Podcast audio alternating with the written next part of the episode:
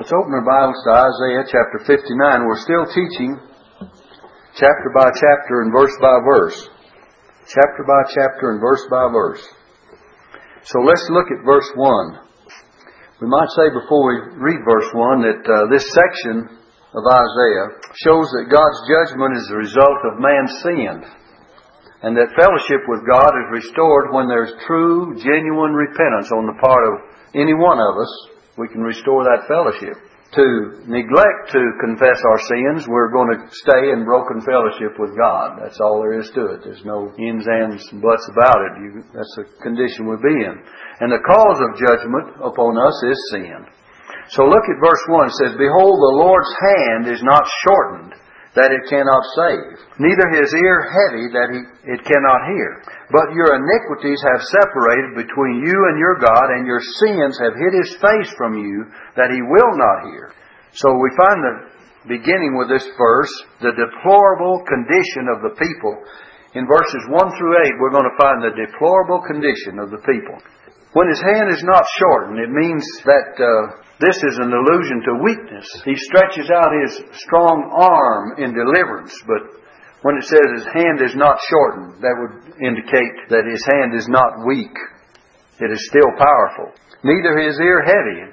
That means he's not uh, deaf to our requests that it cannot hear. But your iniquities have separated between you and your God. So we find that uh, that our sins have caused God to hide, literally caused to hide. Sin has caused the separation between God and His people. And it says, and your sins have hid His face. Your iniquities have separated, your sins have hid His face from you that He will not hear. So God is not going to hear until we come in confession. It says, Whoso covereth his sin shall not prosper, but the one that confesseth and forsaketh them shall have mercy. So don't try to cover up anything before God. Now, men try to cover up things in this world. We know we're well experienced of that, aren't we? And we see it on every hand. In fact, uh, that's about all we hear is cover up, isn't it? Cover up and hide, and not revealing the whole truth, not saying all that there is true, telling half lies, and uh, making fine points in order to twist the truth and make people believe that the others is is true. So we find that happening day by day. But it doesn't work with God. The Bible says the eyes of the Lord are in every place, beholding the evil and the good. He sees the evil first. The Bible says the eyes of the Lord are upon the ways of man. He seeth all his goings and it says, There is no darkness, neither shadow of death, where the workers of iniquity may hide themselves. So that there's no hiding place from God. We call God the, the all-seeing, omniscient God. The one that's all-seeing and all-knowing and all-powerful. Omnipotent God. All-powerful God. So we find that, uh, that, uh, all these things are true about the Godhead, and so why should we think that God is not everywhere present? Why should we think that God is not all powerful? And why should we think that He's not all seeing and all knowing? Because those are parts of His uh, characteristics and attributes, I should say. Look at verse 3. It says, For your hands are defi-. Here's the cause. We read verses 3 through 8. We'll find the cause. It, it tells exactly how sinful that men were. For your hands are defiled with blood, guilty of bloodshed, and your fingers with iniquity. Your lips have spoken lies, your tongue hath muttered perverseness. Wow, there's a mouthful in this of, of iniquity in this third verse. When we think of the tongue, the sins of the tongue, tongue are extremely destructive. James chapter 3 and verses 2 through 12, he tells us a whole lot of things about the tongue. But let me just give you one in Galatians 5 verse 15. Let me read verse 14 and 15.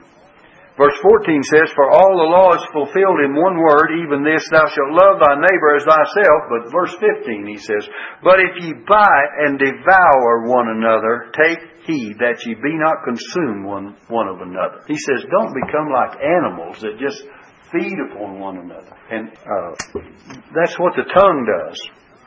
In verse 4 it says, None calleth for justice.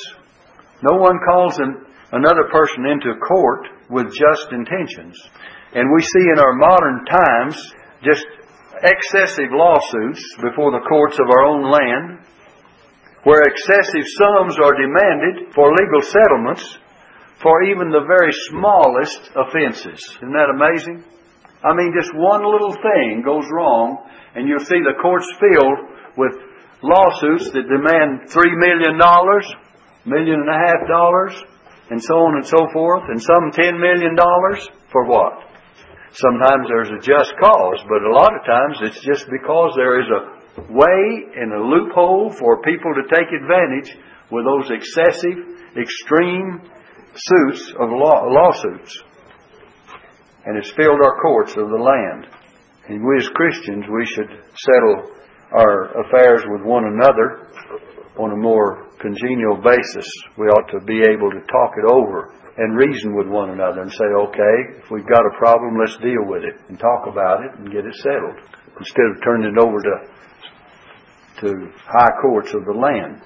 Now, there are times that you'll be put in a position where people sue you and there's nothing you can do but defend yourself. But let's not always be so quick as to be the one that says, boy, I'm going to sue the, this person. I've had people that even belong to churches here in town say, well, sue them. You know, the first thing, sue them for maybe what? A little misunderstanding or a little fender bender or a little uh, uh, situation that is not worth mentioning. You know what? This life is very, very, very uh, temporal. And all the things in it and of it are temporal. So why do we get so uptight about it? And I'm just as guilty of it as you are because we all do from time to time let our emotions get a little away from us when things go wrong. But on the other hand, we ought to realize that we're here for just a little while. And after all, this too will be in, in history very shortly, won't it? It'll all be history. And I, when we were singing that song a little bit ago, and I never sing it without thinking of my daughter, it says, Away from the mire and away from the clay, God leads His dear children along. Away up in glory, eternity's day, God leads His dear children along. They're not there anymore. And when we leave this body aside, lay it aside, it's going back to the earth from whence it came but our spirit's going to God, and we're going to be away from the mire and away from the clay. And we're still going to be led along in heavenly glory in eternity's day. So, uh, verse 4 None calleth for justice, nor any pleadeth for truth. How many people want the truth? They trust in vanity and speak lies. They conceive mischief and bring forth iniquity. They hatch cockatrice eggs and weave the spider's web. What about the cockatrice? A viper or an adder? Both of which are poisonous. And instead of crushing the evil in the egg, they foster it. And what do they do? It says, they, and weave the spider's web. He that eateth of their eggs dieth, and, and that which is crushed breaketh out into a viper. The spider's web. This may refer to the spider's web being uh, made to entrap people you know, the spider can entrap its prey in the in the web. Have you ever seen a great uh, lot of spider's web and there'd be flies here and there and insects, various insects, little bugs here and there, and they entrap. It's been said that the the spider's web, that the web of a spider, for its size, is much stronger than steel of the same size. Can you imagine that? Of the same size now spider's web. And I forget how much stronger, but it's a great deal. And it says, eateth their eggs. Look at this. He that eateth of their eggs dieth. He who partakes in their plans or anything, or has anything to do with them, will end up being destroyed by their poison. You see, you can't take poison into your system without it having some harmful effects. It says, that which is, and that which is crushed breaketh out into a viper. Verse 6 says, Their webs shall not become garments, neither shall they cover themselves. In other words, the webs are nothing to cover yourself with. Their webs shall not become garments. Their sins, the webs weaved, are useless. They cannot be used for clothing. It says, Neither shall they cover themselves with their works. Your works even will not cover your sins. A lot of people think that their works will cover their, their sinfulness before God. It says, Their works are workers, works of iniquity, and the act of violence is in their hands. Someone said, Well, my works are good works. The Bible says all of our righteousness is put together, or as filthy rags. We do all fade as a leaf, and our iniquities, like the wind, have taken us away. We try to do right and live right, but that doesn't count uh, as if we are sinless and as if we deserve special privileges from God. We do not do these things to merit God's favor. We do it in obedience to God's will. I used to think when I was a young preacher, when I started out, if I just fast and pray and uh, God was just sure to bless. We should fast. We should pray. We should always pray. But don't think that this makes it a merit for you to be blessed. God gives us His grace sometimes in the most unlikely times. Sometimes when we're the weakest, God makes us the strongest. And then we realize it's not because of anything we've done in particular or been made real holy or real good that God has blessed us. We realize it is by grace that He's done it. And it's amazing how God will do that. And I think sometimes just to show us we didn't deserve it. And when we think we deserve it, well, we, you know, we're going to be disappointed because God will say, okay, if you think you've earned it, well, just, I'll just cut off that spiritual flow and let you uh, stew in your own juice a while. and See how that works.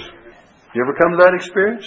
Well, it means that God will uh, will bless us if we do what's right, of course. But He wants us to also realize it's by grace that uh, Paul says, "By the grace of God, I am what I am." All right, look at this next thing. Verse in verse seven. Verse seven says. Uh, their feet run to evil and they make haste to shed innocent blood. Their thoughts are the thoughts of iniquity. Wasting and destruction are in their paths. You know, in the New Testament, Paul uses this in Romans chapter 3 and verse 15. Romans 3 verse 15. Their feet are swift to shed blood. Destruction and misery are in their ways, and the way of peace have they not known. And he goes on and says, There's no fear of God before their eyes. And he used this same passage of Scripture to show that both Jews and Gentiles, and down in verse 23 he says, For all have sinned and come short of the glory of God. So he used this same, this same thing to describe how that all men are sinners. You see, men and women and boys and girls. The psalmist says that we come forth from the womb speaking lies. You see, we are born sinners. We're sinners by nature. And then later on we become sinners by choice. And then we need God's forgiveness of all sin and the penalty of sin that rests upon us. The penalty due sin, the wages of sin is death, but the gift of God is eternal life through Jesus Christ our Lord. So when anyone feels like that he's not a sinner and doesn't need to be saved, he's fooling himself. It says, in Isaiah chapter 1 verse 18, Come now and let us reason together, saith the Lord.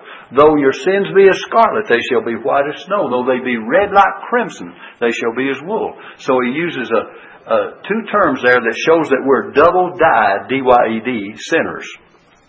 We're sinners by nature and sinners by choice. See, though your sins be as scarlet, shall be white as snow. Those, they shall be red like crimson. They shall be as wool. So, we're going to find out that uh, that we're not only John tells us that in the book of First John, doesn't he? He says if we say that we we have not sinned, we deceive ourselves. We say that we have no sin, we make him a liar. His word is not in us. The truth is not in us. He uses both the principle of sin and the practice of sin in First John chapter one. The principle of sin and the practice of sin.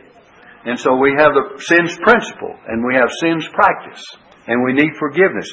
Paul uses these things to show the thoughts of man also are iniquity. Look at here in verse 7. It says, Their thoughts are thoughts of iniquity. Thoughts of iniquity. All man's thinking as well as his actions are involved in evil. God says, My thoughts are not, your thoughts are not my thoughts. Your ways are not my ways. He says, His are higher than ours. Look at verse 8. It says, the way of peace they know not. That's what Paul said in Romans 3, wasn't it? The way of peace they have not known. The way of peace they know not, and there is no judgment in their goings. They have made them crooked paths. Whosoever goeth therein shall not know peace. The evil person cannot experience any real peace. You continue in sin and in evil, and you'll never experience any real peace. The only real peace we'll have is is that peace when we're justified by faith, we have peace with God through our Lord Jesus Christ. And then the Bible tells us that uh, we can live in peace. Let the peace of God rule your hearts and minds through Christ Jesus. And it says, the peace of God that passeth all understanding. Notice those three aspects. Therefore, being justified by faith, we have peace with God. That's Romans chapter 5, verse 1. Being justified by faith. Why can we have peace with God being justified by faith? Because uh, the last two or three verses of Romans chapter 4 says that if we believe on Him who was delivered for our offenses, raised for our justification, then it shall be imputed, that it is righteousness, shall be imputed to us. And if God's righteousness is imputed to us, and we believed on Christ, and, and Christ took our sins, He was delivered for our offenses, He took our sins upon Himself, He was raised for our justification. It says, therefore, being justified by faith, we have peace with God. So peace through the blood of His cross. Colossians 1.20 says that. And then it says, let the peace of God rule your hearts and minds. That means to direct you and garrison you and control you and guide you. And then there's another scripture that says, the peace of God that passeth all understanding shall keep your hearts and minds. Garrison, rule, control, protect, or guard you like a soldier would would be the one that would be on sentry on duty to protect and to watch out for any harm. So all these things are true. The way of peace they have not known. The wicked cannot know this peace. Whosoever goeth therein shall not know peace. Look at verse 9 quickly. It says, There, therefore, and by the way, verses 9 through 15, we see the confession. The confession. Therefore is judgment far from us. See, they begin to realize why. Therefore, because of what we've studied, the wickedness that we've seen in verses uh, 1 through 8, the deplorable condition of the people in verses 1 through 8, and in verse 9, we see the confession. They realize why God's judgment has come. Therefore is judgment far from us, neither doth justice overtake us. We wait for the light, but behold obscurity. He says, they're saying this is the reason we're in such condition. For brightness, but we walk in darkness. Justice no longer exists in society, is what they're saying. They expected light, divine guidance, and prosperity. Do you expect that? But instead, they received only darkness and adversity. Sometimes we go around expecting all to be light and glorious when, if we've got sin that's hidden and unconfessed, instead there's only darkness and adversity that comes. And Paul cites this also in Romans 3 to illustrate the nature of universal sin, to show us that all have sinned and come short of the glory of God. You read Romans 3 verses 15 through 17. In verse 10 it says, We grope for the wall like the blind. What does it mean to grope? They grope around in fulfillment of curses evoked by uh, Moses. In Deuteronomy 28 verse 29, let me read this for you. Deuteronomy 28 verse 29 it says, And thou shalt grope at noonday as blind gropeth in darkness, and thou shalt not prosper in thy ways, and thou shalt be only oppressed and spoiled evermore, and no man shall save thee. That's verse 29. And verse 28 says, The Lord shall smite thee with madness and blindness and astonishment of heart. So it was predicted that they would grope in darkness under such conditions. Stumbled at noonday as in the night. They lived in spiritual blindness. And hence they have to grope to find out their way without God's help. Do you want to walk in this world and find out your way without God's help? You're walking in darkness. Jesus said, He that followeth after me shall not walk in darkness, but shall have the light of what? Life. So if we want to walk in the light as He is in the light and have fellowship one with another, that's possible. 1 John chapter 1. So we need the light of God's Word. We need the light of Christ's uh, presence and blessings. Look at verse 11. Let's read verse 11 through 13, then we'll come back and talk about it some. It says, We roar all like bears and mourn sore like doves. See, they're realizing why all this has come upon them. It says, We look for judgment, but there is none. For salvation, but it is far off from us. For our transgressions are multiplied before thee, and our sins testify against us. For our transgressions are with us, and as for our iniquities, We know them in transgressing and lying against the Lord and departing away from our God, speaking oppression and revolt, conceiving and uttering from the heart uh, the words of falsehood. It's a sad condition to realize that you're in, isn't it? They moan for God's salvation, but they only receive a just retribution. See, God is just. Deep down inside, they know why they're being judged. Someone said, I didn't know why this happened, that happened. Most of the time, God shows us why it happens. Most of the time, we can see, we try to fool ourselves, you know, and convince ourselves that it's not that, that it's something else. But you know, God has a way.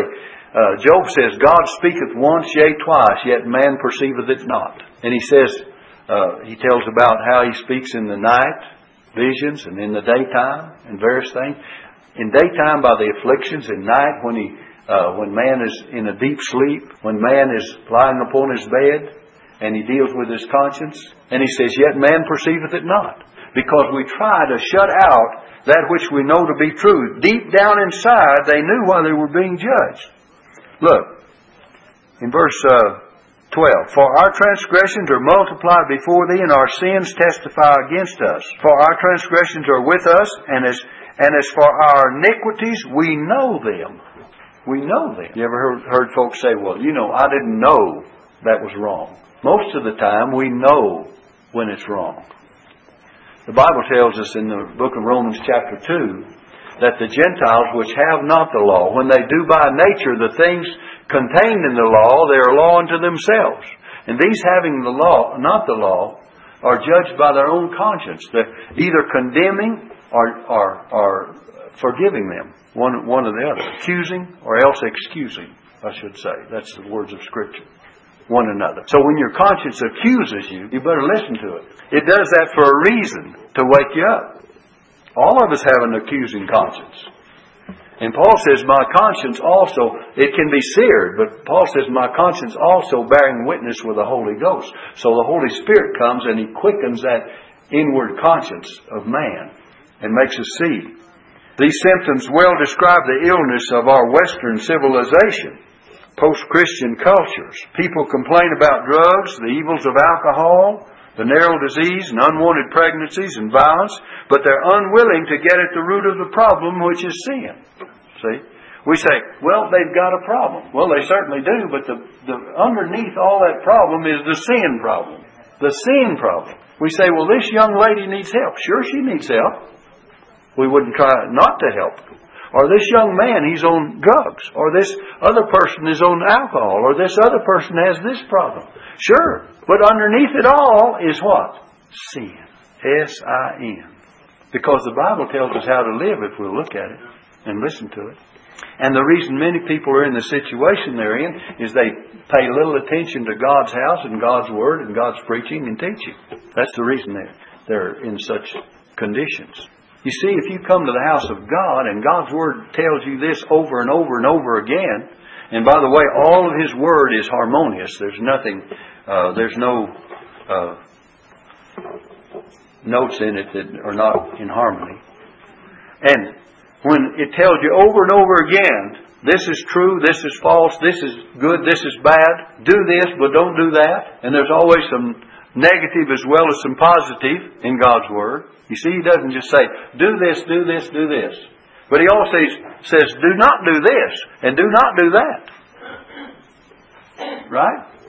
In the book of Titus, the Bible says, the grace of God, listen, here's the do and not, do not, and what you are to do. In the book of Titus, it says, For the grace of God that bringeth salvation hath appeared to all men, what? Teaching us that denying what not to do, do not. Okay. That denying ungodliness and worldly lust, now the do. We should live soberly and righteously and godly in this present world, looking for the blessed hope and glorious appearing of the great God and our Savior Jesus Christ, who gave himself for us that he might redeem us from all iniquity and purify unto himself a peculiar people zealous of good works. See, all the order, the outline of it's laid down there. You're saved by the grace of God, but that same grace that, te- that saves you teaches you how to live, teaches you what not to do and what to do, but we don't pay any attention. Someone said they preach to me on Sunday. Yeah, they do, but some people don't listen. They preach to you on Wednesday nights and Sunday nights, and some people won't listen. See, the big problem is not the preaching and teaching most of the time, though sometimes that is the problem, but the big problem is the hearing of it and the obeying of it. Do we have a hearing ear and an obedient heart to God's Word? Listen, if we do, I remember as a young man, when I even thought to go out and do anything wrong, my conscience began to bother me. I remember one time as a little boy, uh, I always tried to live right the best I could. And I joined the Boy Scouts when I was 12 years of age. And, uh, but I came down through the canyon one time and everybody was poor. No one had any money. And, uh, I used to sell some aluminum and brass when I could find it, you know, in the garbage dump or wherever. You find some old cast off aluminum pans or whatever. And they used to buy metal in those days. It, they'd have at the, uh, blacksmith shops and places like that where they worked with metal, and they'd sell it to a salvage truck that comes through, and it was really valuable. In fact, this will blow your mind, some of your kids, some of you kiddos, that in some days, and you won't believe this, that the old timers would take the tin foil, the foil off of gum wrappers, and where candy was wrapped in foil, and they would keep keep that foil and save it. They'd pick it up off the ground and make a big ball of it, and, and it would sell. It would sell, and they'd sell that by weight, by the pound. Well, anyway, I was coming down through above the Woman's Club building there one time, and you know those old houses that are out there, and they're up on posts there, and they're just old cabins. And I saw a brass old blowtorch. You've seen a blowtorch there? I thought, well, I could sell that down there at that uh, right at the foot of the hill there, across from the Pizza Hut, where that little ski shop used to be. That place, I forget what it is. Right as you go go up the hill and go up uh, Two Rivers Park, that little building there. Yeah, yeah, Skinner's there. Okay, it used to be in a subless garage. Tom may remember that.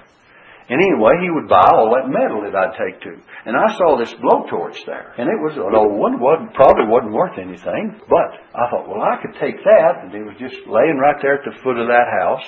I picked it up and I took it down there and he gave me, he looked at me kind of funny and he says, where'd you get that? I said, I found it. Well, that was stretching the truth because it's in the, under the house and it wasn't under the house, you know. So, see, that's one of those things that, that people do. So anyway, he said, okay, I'll give you 50 cents for it. And of course, probably cost about five bucks in those days. And for junk, the weight of it was all brass. And boy, I got convicted about that, I'm telling you. I forget whatever happened. I may have gone and got it back from him, and took it back and thrown it under the house. I believe, I believe that's what I had to do when I fessed up to Mama or whatever. But anyway, uh, it's so long that I don't remember what I did. But my conscience bothered me, and I never did get anything like that anymore. And when you have an experience like that, and you boys and girls, children, when, when your conscience bothers you about something like that, realize that God is talking to you and that you've done something wrong and make that thing right. Get it right. Get it right. And I can't remember ever doing anything like that again because I was just scared to death. But that was long before I joined the Boy Scouts. I was probably about eight or nine years old when that happened. And uh, I joined the Boy Scouts when I was 12 years old and, and tried to improve on my life a little bit. And of course, I was saved when I was a little boy, even earlier than that, about five or six years old, four or five years old. But anyway, uh, God has a way of speaking to us. And sometimes we blame everybody else for all these things that happen in society, these symptoms that uh, we've uh, pointed out about drugs and alcohol, the evils of alcohol. And please, young people, do not, do not drink that liquor. Don't get started. You say, well, this one won't hurt me. One will, because it, one will call for another one. Same way with, with smoking, same way with with uh, drugs, same way with anything. And uh, so you, we don't want you to get started on that. And the way to do it, you know, if you never start, you never have to quit, do you? Isn't that the answer to that? If you never start, you never have to quit. Someone says, I can't quit this bad habit. Well, if you'd have never started that habit, habits All, our life is made up of habits, isn't it? We get in the habit of getting up a certain time. We uh, men probably go in and shave. Randy don't, but uh, but he does something else. He probably goes down there and exercises, you know.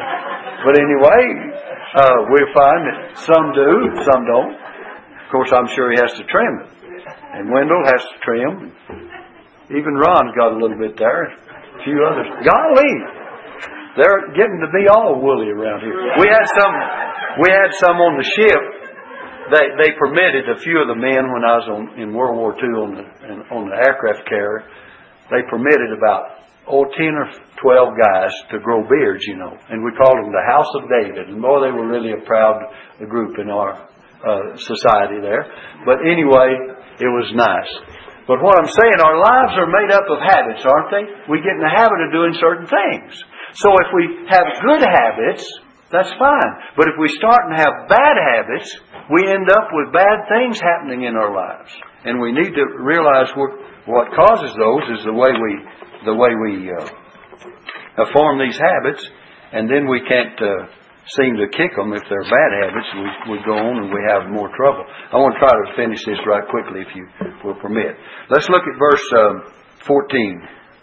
14. It says, well, let's read verse 13. In transgressing and lying against the Lord and departing away from our God, speaking oppression and revolt, conceiving and uttering from the heart, from the heart words of falsehood. Remember, everything comes from the heart. It, it says, keep thy heart, the Bible says, keep thy heart with all diligence, for out of it are the issues of life. Out of the heart are the issues of life. In verse 14, and judgment is turned away backward, and justice standeth afar off, for, for truth is fallen in the street, and equity cannot enter. Look at that. Justice and righteousness are absent, sometimes even in the courts of law and in social matters in general, uh, many times. Truth, look. Look at these four words. You might want to underline them. Judgment, justice, truth, equity. See those four words? Now look at verse 15. Yea, truth faileth, and he that departeth from evil maketh himself a prey. He that departeth from evil maketh himself a prey. Anyone who refuses to live a wicked life. If you depart from evil, you make yourself a prey. You'll soon be attacked by the wicked. If you depart from evil, you're, you're a sure target for those who would attack you for your stand. It says, look, and the Lord saw it. Didn't we say He sees everything? The Lord saw it. God is fully aware of what's going on. The Lord saw it, and it displeased him that there was no judgment. See, God is not happy because this is a condition that exists. Well, our time is gone. We'll, I think we'll have to pick up with verse 16 in our next. Well, no, let's go ahead and finish. It's not very far. Just bear with me a minute. And he saw that there was no man and wondered that there was no intercessor. Verses 16 through 19, we see that Jehovah's intervention. When he saw there was no man, and wondered that there was no intercessor, therefore his arm brought salvation unto him, and his righteousness it sustained him. In other words, God had to intervene, didn't He? God has chosen through history to use people as agents of salvation.